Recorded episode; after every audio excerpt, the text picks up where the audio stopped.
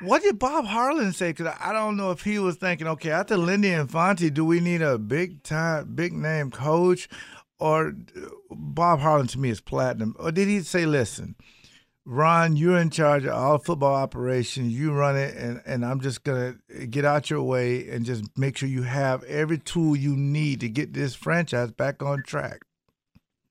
That's what he did, and and uh, we were fortunate enough to you know to be able to make the right moves. It, it helped having that where I would tell him what I was going to do, but he never told me what what to do or what not to do he went right along with it.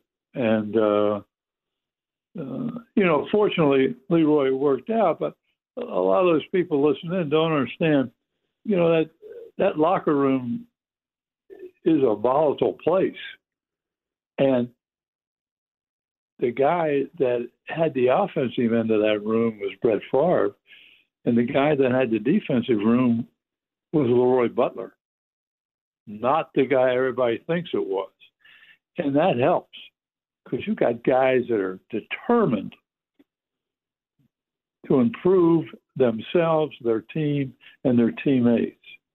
And uh, that is a big, big plus for us. This episode is brought to you by Progressive Insurance. Whether you love true crime or comedy, celebrity interviews or news, you call the shots on what's in your podcast queue. And guess what? Now you can call them on your auto insurance too with the Name Your Price tool from Progressive. It works just the way it sounds. You tell Progressive how much you want to pay for car insurance, and they'll show you coverage options that fit your budget. Get your quote today at progressive.com to join the over 28 million drivers who trust Progressive. Progressive Casualty Insurance Company and Affiliates. Price and coverage match limited by state law.